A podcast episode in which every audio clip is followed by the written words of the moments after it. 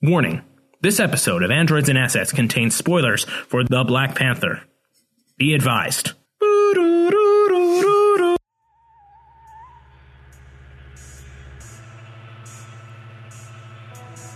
Hello, and welcome to Androids and Assets, a weekly podcast about the political economy of science fiction and fantasy. I'm joined by my co host, host, other host. I don't think of me as a host and you as a co host, or host and host. Yeah. We're both co hosts. Co co host. uh, and we are here today traveling to the magical land of Wakanda. So, Marshall, what uh, what's your what's your what's your hot takes on on Black Panther? Uh, Black Panther, a 2018 movie uh, directed by Ryan Coogler, uh, starring a whole bunch of people Michael B. Jordan and uh, Chadwick Boseman and Forest Whitaker. yes, Yeah, Forest. Forest, Forest Whitaker's in there. It's star-studded cast. It's amazing. Um, it's uh, a movie about a dynastic struggle in the African uh, nation of Wakanda. The royal family fighting for control over who's going to rule Wakanda, uh, and all of its people are, you know, pitted against each other in a, a war that doesn't really involve them. Where civil hands makes, or civil blood makes civil hands unclean. All right. So, Marshall, uh, we're we're doing a new. There's a. I would like. This is our first ever androids and assets segment, um, in which we do the first appearance of the Black Panther. Marshall, would you care to walk us through the first appearance of the Black Panther? So, I mean, uh, I recently read um, a Black Panther comic by uh, Ta-Nehisi Coates, and and in the um, collected trade paperback version of it, Marvel uh, kindly includes the first ever appearance of Black Panther in in a Fantastic Four comic. So this is from oh, how old is this uh, original story? Yeah, Of course, it doesn't give you the date. fifty-two. Oh, July 1952. There you go. Wow. Yeah, it's old. It's so July of 1952 in in uh, um, Fantastic Four. We have the first appearance of the Black Panther, and it's it's interesting because Black Panther um, was invented uh, by by uh, Jack Kirby and Stanley. Stan Lee, uh, sort of as a a villain for the the Fantastic Four. Uh, and I mean, I haven't read further, so I don't know how his story changes. It's the 50s, and comics were incredibly uh, bad and hard to follow at the time. So, I mean, they were good, but they were also bad. They invented a lot of really cool characters and set up a lot of great stuff, but it was also a bunch of white men inventing characters, and they were super racist. Doing a lot of race, a lot of race baiting, a lot of red baiting. Yeah. Yeah. Um, so there's there's problems with 50s comics, but um, It's not all caviar and clay. So, um, the Black Panther from Wakanda sends a plane to the Fantastic Four, and it's a plane that flies by magnetic waves, and it's so advanced beyond anything that anyone could ever see. And the, the Fantastic Four are just uh, astounded as to how could an African chieftain have such a cool plane? We have to go meet him and find out how he did this because he's African. And and so um, they they decide to fly the plane, take it back uh, to Wakanda to meet meet the the Black Panther, and along the way they have to stop and pick up Johnny Flame, who is in college. Which I didn't understand. I thought they were all like advanced scientists. No, it's a family. I thought Johnny was like no, had a degree. No, he does not. He's just going to college. yeah, he's Sue Storm's brother. Like, the Yeah, but I don't know how. How did he get on a ship? because it, it- it- there's this whole Swiss Family Robinson like like thing they got going on. It's weird. I, it's great. Yeah, just- so they go pick up Johnny, and he says, "Oh boy, can I bring my friend uh, Wyatt Wingfoot? He'll be just jazzed to come with us." Um, and it's very important that they bring Wyatt because Wyatt uh, is indigenous. I don't know. They don't really make it very clear. At some point, they talk about. Uh, the blood of his red-skinned forefathers flowing through his veins, that, and it makes him very sneaky. he's the scout. Yeah, super racist. Oh no, he's an Indian, so he's really good at sneaking around and and uh, he's super dangerous. Oh, okay, good, good. This this comic couldn't be just one type of racist. It's one big tent. Jack Kirby and Stanley, one big tent. Uh, so they fly to Wakanda. They get there, and rather than being greeted by the Black Panther or anything, um, the the King T'Challa, it's just that they're immediately attacked, and he's saying, "I want to prove that I'm better than all of you. So I've devised all of these ways, and I'm going to trap and destroy you, um, just to show that I'm so good." As people do, Yeah. regularly pitting your strength against In, the in Marvel Comics Four. all the time. Uh, and he's quite successful. He's he has traps laid for all of them. Um, a, a box that is a vacuum chamber. and Sucks all the air out, so. puts Johnny Flame in there. Who who then dies of hypoxia and is never seen again. Apparently, I mean, I guess Johnny doesn't need to breathe. Apparently not.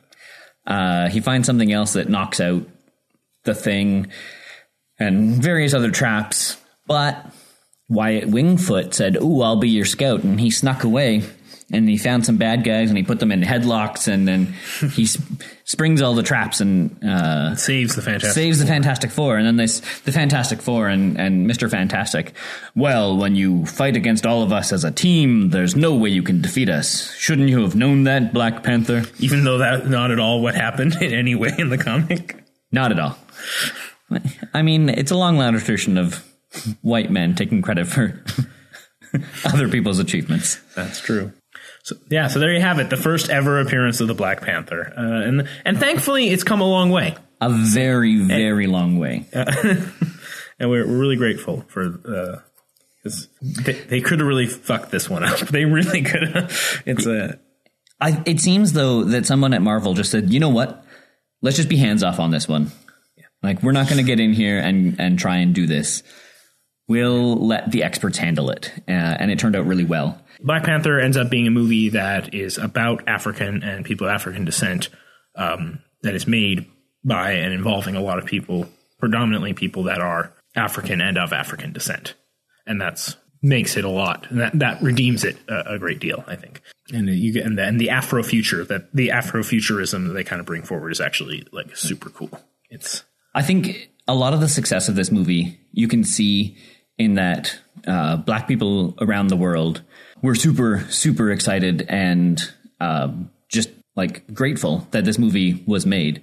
You see theaters full of of of young black people who went to see this movie and they said like this is the first time that I got to see a movie that was you know had a hero that looked like me and was was had a cast that you know reflects our diversity. Um, and it's it's great. It's everywhere and it's resonating because yeah Yeah, and and, uh, and although unfortunately the bar is very low at the moment, it, it does make it. It passes it. So Yes. so good job, Black Panther, uh, on doing that. yeah um, I think it's some of the, the the big parts of it it like it feels like this is a real world it's not just sort of like they take token things and and jam them in but it has it has African aesthetics uh, and sort of glorifies in these things and creates creates a nation that you can say, oh yeah, that feels like a real place. Um, there was a great documentation that I saw. Somebody went through and sort of said, oh, when when you see this pe- people, when you see this character wearing these clothes or this type of makeup or this um, jewelry or a variety of things, the language that they spoke they say, you know, this came from this uh, these people in Africa or from this nation, and this is you know traditionally associated with this uh, tribe, and There's an etiology for all of the things that are that are in there. It's not like they were just like, like, yeah, Af- African stuff, uh, you know, masks, uh, Maasai warrior robes. Like, you know, there was like just like they actually just kind of they were very thoughtful and very deliberate in constructing kind of everything, which was super cool. Again, and again, being being sophisticated and technologically advanced does not mean being uh, European. yes, And exactly. That's a very important. That's a very important disjunction to make. That actually, like, there's a lot of what is what is associated with modernity and sophistication and development is is arbitrary and put on by European civilization. Yeah, and and so it does this is where that Afrofuturism comes in.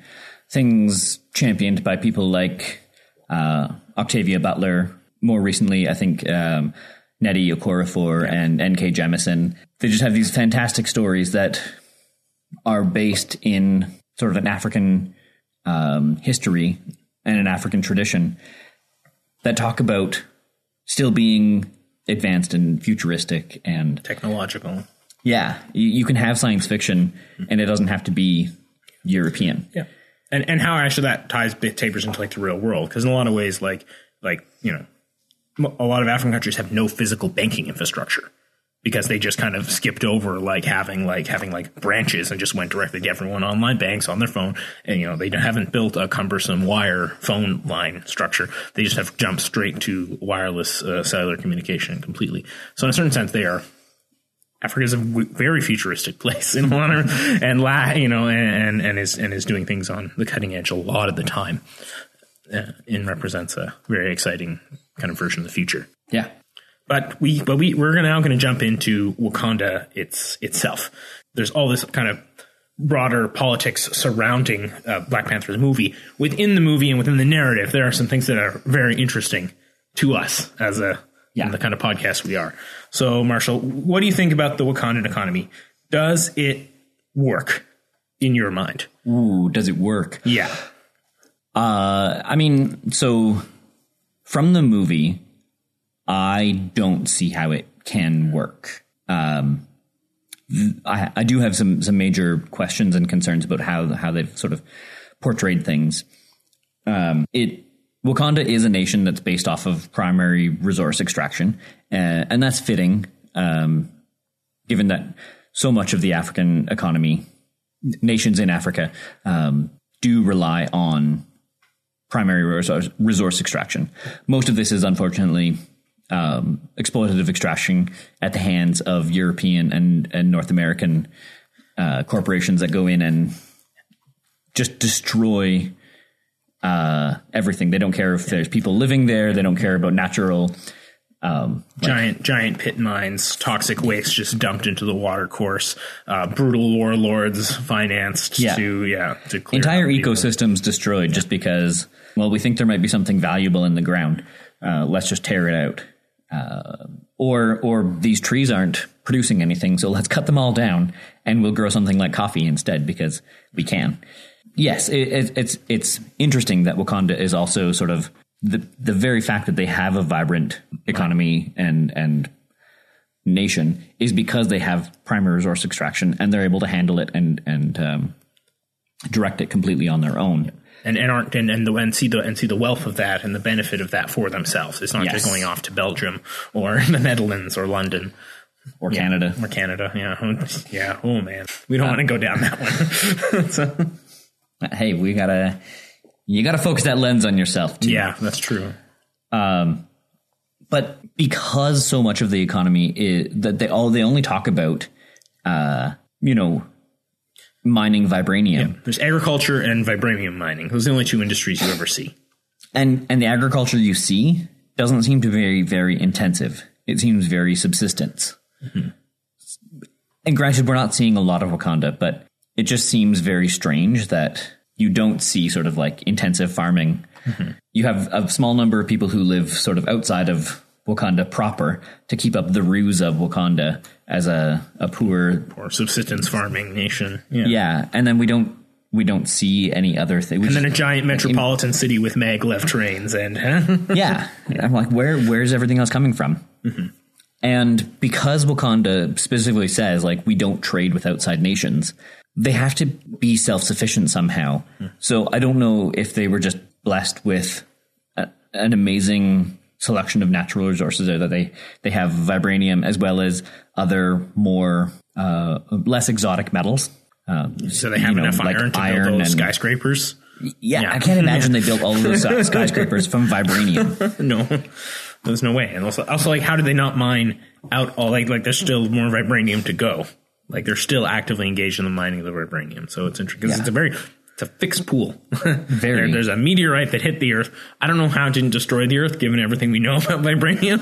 But uh, you know, whatever, whatever. Uh, so it, Yeah. Do they have do they have intensive agriculture that produces uh, the textiles for them and produces food for them and produces everything? Consumer electronics and bracelets and books, paper. Do they have a you know yeah Yeah. they mill paper like and where where is all that in Wakanda? And I think the ruling family seems to really control the supply of vibranium and seems to have an outsized benefit from this supply. So it seems like there's there's a royal family that in a in a very sort of uh I don't know medieval way controls the resources and benefits from them and decides how to direct those benefits that they are wealthy and they have nice clothes and they have a very fantastic quality of life. But not everyone in Wakanda does. Or, or maybe they well I mean I think they kind of they kind of paint Wakanda as being utopian kind of like everyone's every you know like everyone's kind of like wealthy merchanty type people and you know and like like there's no there's no poverty and homelessness in in Wakanda that we kind of see. Like that they kind of shared the uh, uh, despite being a royal kingdom based on a tribal confederacy uh, they are they're quite they're very egalitarian and very good and are very good good to their people. So like they're they're benevolent. They're benevolent monarchy they're benevolent monarchs yeah I mean except for the about- like there's the tribe that is the the border tribe. Mm-hmm. And they spend all of their time living outside of the metro- metropolitan wakanda. They seem to just have subsistence agriculture where they are mm-hmm. rhino ranchers. Mm-hmm. And they don't seem to have all of the benefits of wakandan society. Also, the Jabari explicitly say they shun all technology. yeah. Yeah. which i mean is a personal choice. They're sort of like wakandan amish Wakamish. So I mean, you, yeah, you can make a choice and say we're not going to benefit from from what you guys are doing because we think it's wrong, um, and that I can't fault them for that. They're too busy up on the side of a mountain wrestling. That's what they do. They're great. Love the Jabari. I also, I mean, it's interesting. Maybe maybe the Wakandans are just you know a better people, but we don't typically see this sort of egalitarian, uh, advanced science sort of society develop under a monarchy. Yeah, it's like I mean, I, to to be honest, when you look at like the the the, the con, like the structure of the Wakandan government, it's actually identical to Saudi Arabia's. Yeah. You have a ruling you have a ruling family, and they continue to rule through through consensus with with oligarch with uh, with you know with patriarchs and matriarchs of tribal uh, communities, and uh, yeah, just kind of you know that that's exactly how Saudi Arabia works. Uh, and we I don't mean, we don't think- think of Saudi Arabia as being a great. I mean, you know, Probably the the only difference with Saudi Arabia is that your right to rule uh, is secured through combat. Right. Yeah. Yeah. I don't think Saudi Arabia. Does. I don't think you're right. I don't. I don't think Mohammed bin Salman is going to have to like have a sword fight with someone to become king when his dad dies. Yeah. Yeah. Or fight his older his older heroin addled brother. I mean, it's kind of like in Monty Python where the the peasant is saying, um, just because some some lady threw a sword at you doesn't give you uh, right. the, the the right to rule a kingdom, right? We're an autonomous collective. Uh, I I'm not sure that being the best wrestler Qualifies qualifies you to be the best king of a country. the head of a nation state. But but anyway, all that aside, I mean that that is like, and that is that is true regardless of your race or your geological location. There are royal kingdoms, as we as we love to point out, that we in Canada are live in the dominion of a queen, Yes. uh, and her heirs. So you know we uh, it's it's tricky. It's real tricky. Yeah, I mean, yes, we we do, and I'm not going to say that we don't because we do. Um, she doesn't. She doesn't direct our affairs, though. in in the not not in the way that the not in the way that the uh, the Panther cult and the and the hangers Yes. on of the the King of Wakanda seem to. That's for sure. Uh, I think it's very interesting that they have a kingdom where the king like the king is like, oh, we need to catch this terrorist, and the king. You know, hops on his on his Quinjet and like shoots out there in a gun. I was amazed at that. I I mean, uh, I would have thought, and maybe maybe I'm crazy, but the king would probably have like uh, an, an elite squad of soldiers, and he does. The Dora Yeah. Milaje are, are one for sure, but a tri- like a squad that is loyal only to him, and he would also give them the heart shaped flower. Yeah. and he would have this like yeah a squadron of elite trained very strong soldiers who support him in all things and he'd be like oh i need you three guys to go and gals. Yeah, you. I need you three folks to go and fetch me back this terrorist. Um, But anyway, that's that's how Wakanda works. It's pretty small, so you also get that you know like that, that's fair and and very courageous of uh, very courageous for the king to do that. Anyway, all this to say that that you know again, it's one of those things that doesn't quite fully make sense. Like it's a utopia, but it's also a, it's also a feudal monarchy, and you know like there's there's issues with that uh, structurally, I guess. Wakanda has, for centuries, been following a policy of strict isolationism. That they they have a very intricate deception. Uh, they they hide their cities, and they hide their wealth, and they hide their technology. They just are very very strict about no outsiders are allowed in. They have an entire tribe that guards their borders and turns people back and and engages in like Subterfuge. subterfuge all of the time just to and- like and trick em- people. has embedded agents all throughout the world, also to monitor them and to make sure that there's no knowledge of Wakanda. Yeah. All so they're very, very isolationist. I, I think it, I mean it would be incredibly expensive to to maintain something like that. I also don't know. Is it like a military sort of like tour?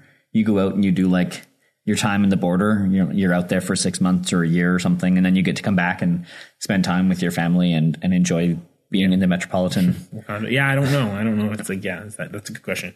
Is like is being a beleaguered uh, African peasant for CNN like a part time job people have, or is that Yeah. like yeah? I don't know. I don't know. We don't know. Uh, and and this this isolationism though uh, is finally coming to an end. Um, T'Chaka, uh, the Black Panther, current Black Panther's father, uh, goes to the UN and says it's time for Wakanda to take its place in the world. And everyone's sort of like, "Why? What? Wakanda? Yeah, sure, I guess. Okay, you guys are poor, yeah. but if you want us to help you out, we can."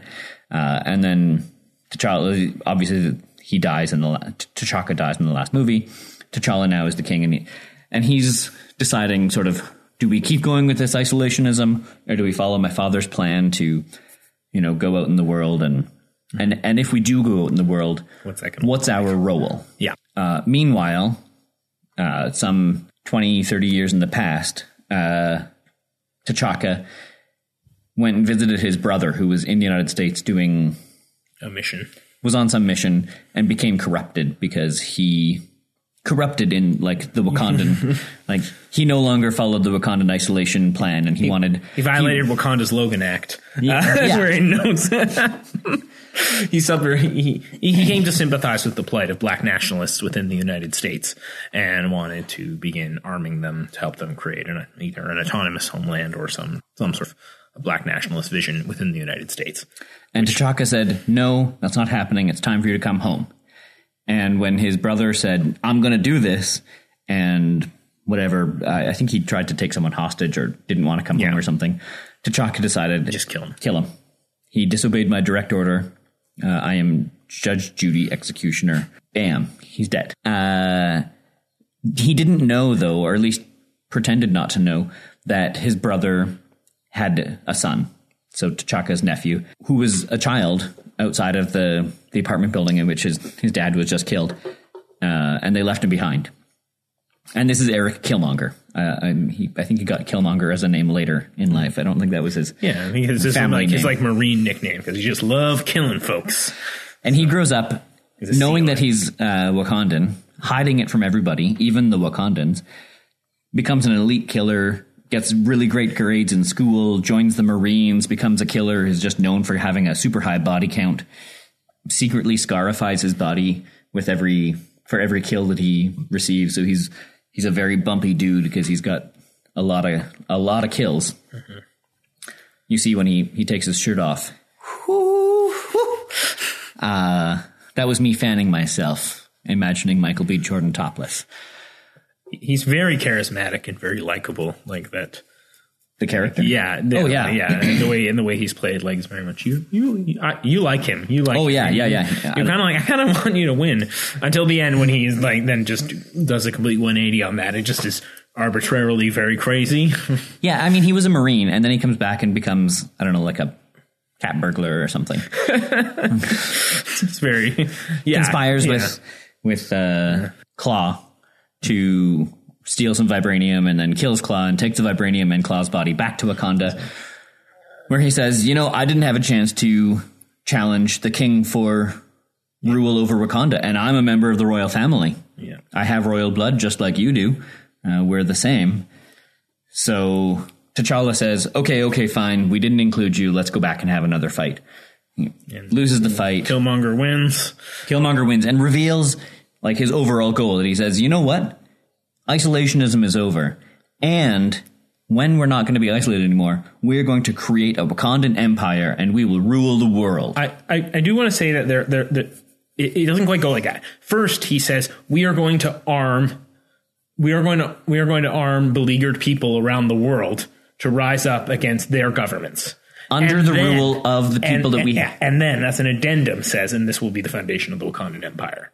Because Okay, it- I guess his sentence was longer than I portrayed it. well, no, but no, no. Like I know he doesn't. Like he doesn't. He doesn't initially say it. Like he says, "I've seen people suffer enough, and I want to give them the tools to free themselves." And then, and then, and then when they're having the showdown on top of the the vibranium mountain, then he that's when he gives his big speech about like we can do it better, we can run the world better. No, he says it in the throne room. Okay, He says we're gonna ha- we're gonna arm these people, and we have agents in each of those countries. They will lead these rebellions, Yeah. and that will create the Wakandan Empire. okay. Well, anyway, I I think that, anyway, regardless of how it's presented, I guess. Um, So it becomes a dynastic thoughts. struggle. There's two there's two ways of entering. I ending isolationism and and T'Challa kind of comes to the conclusion that yes, we need to be out in the world. Um, his his lover sort of guides him in that direction of like, look, these bad things are happening to people who look just like us because they look like us. We can't just ignore that. So he's like, yes, we need to get out in the world. We need to maybe not arm people for rebellion, but arm them with knowledge and give them power to kind of run their own lives. Yeah. So he wants Wakanda to be like a beacon of Yeah, and at the end, when he in the end he what he does is he actually like takes the site of his uncle's murder and turns into a big like community cent outreach center and you know university like kind of like knowledge exchange campus in in Oakland. yeah. So you know, which is which is cool. Um, yeah, and so that kind of is the that kind of is the struggle then between them.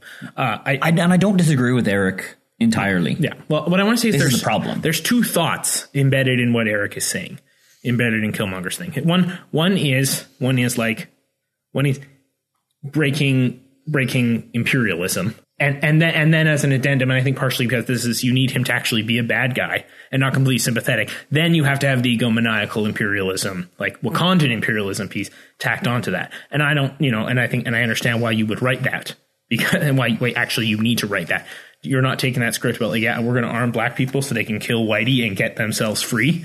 I don't see Disney signing off on that script. You need to be like well kill Whitey and make yourself free so we can then be slaves of Wakanda because we're so great and I'm a person with emotional problems which is I think a very a very important thing that they have to do is they have to they have to invalidate they- have to they have to invalidate that notion very quickly because it's actually an incredibly dangerous thought uh, to be introducing in, in a in a major syndicated Hollywood movie on made by the biggest media uh, conglomerate in the world. I love the hashtag Killmonger was right uh, kind of thing that's going on on Twitter around this movie. It's really great.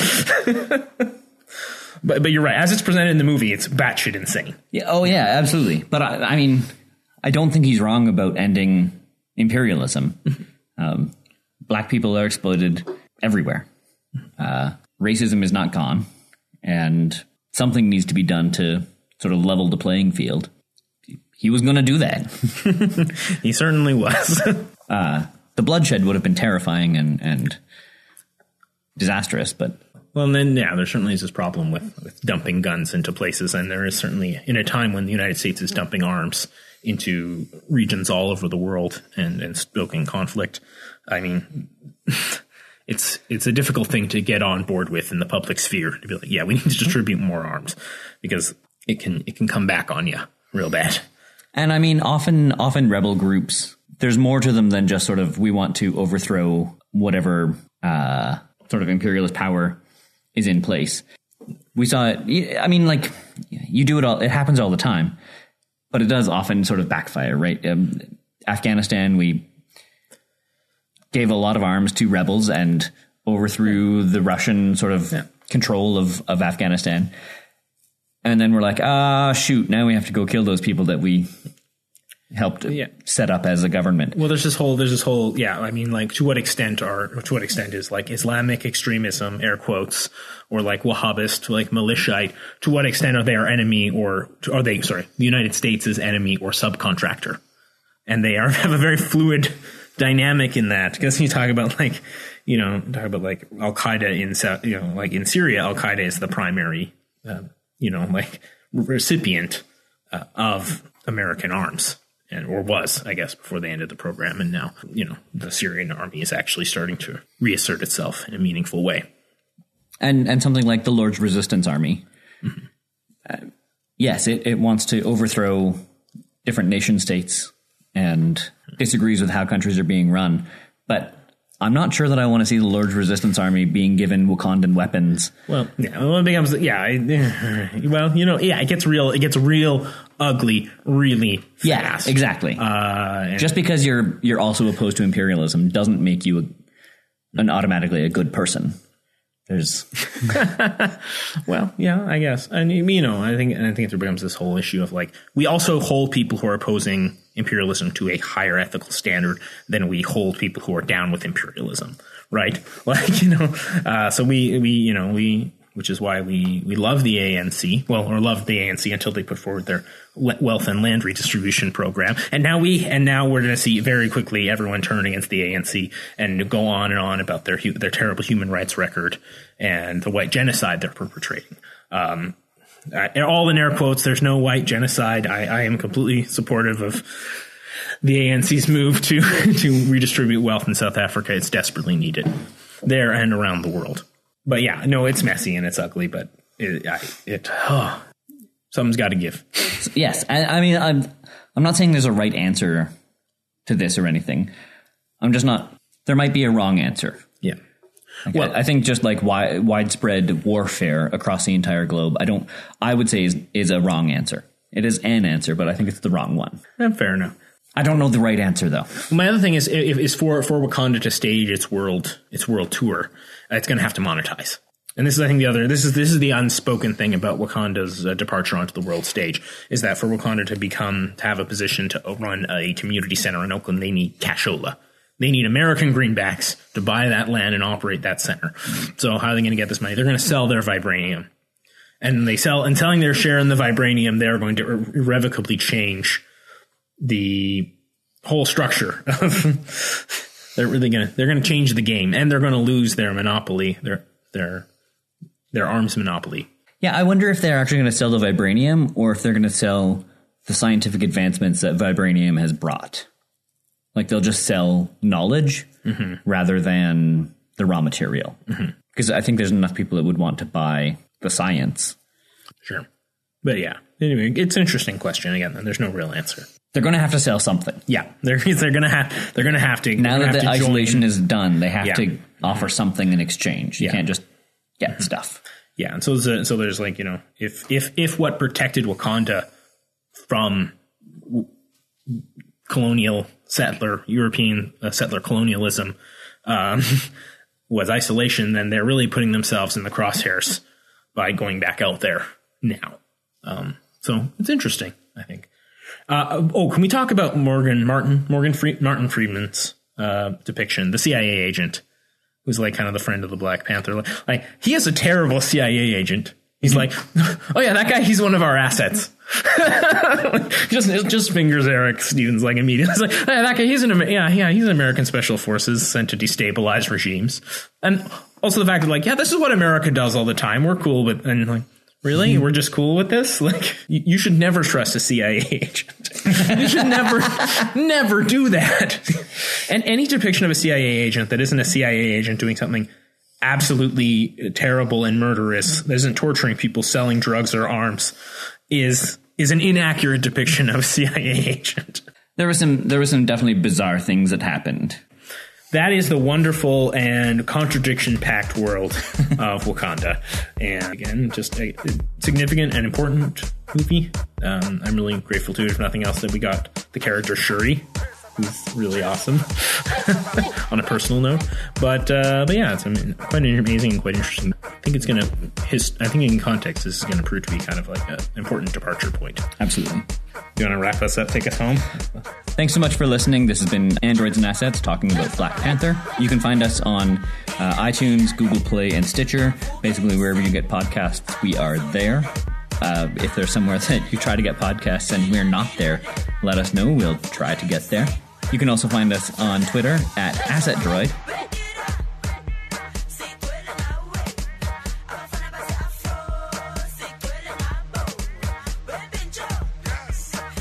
Before we go, I just want to point out Stephen failed in his duties, um, so we're gonna we're gonna cut the the, the recording. But um, what sort of warning should you have given? Oh shit! Oh no! no, no. If it's if it's less than five weeks, but five, you don't get a spoiler warning. Oh yeah, yeah.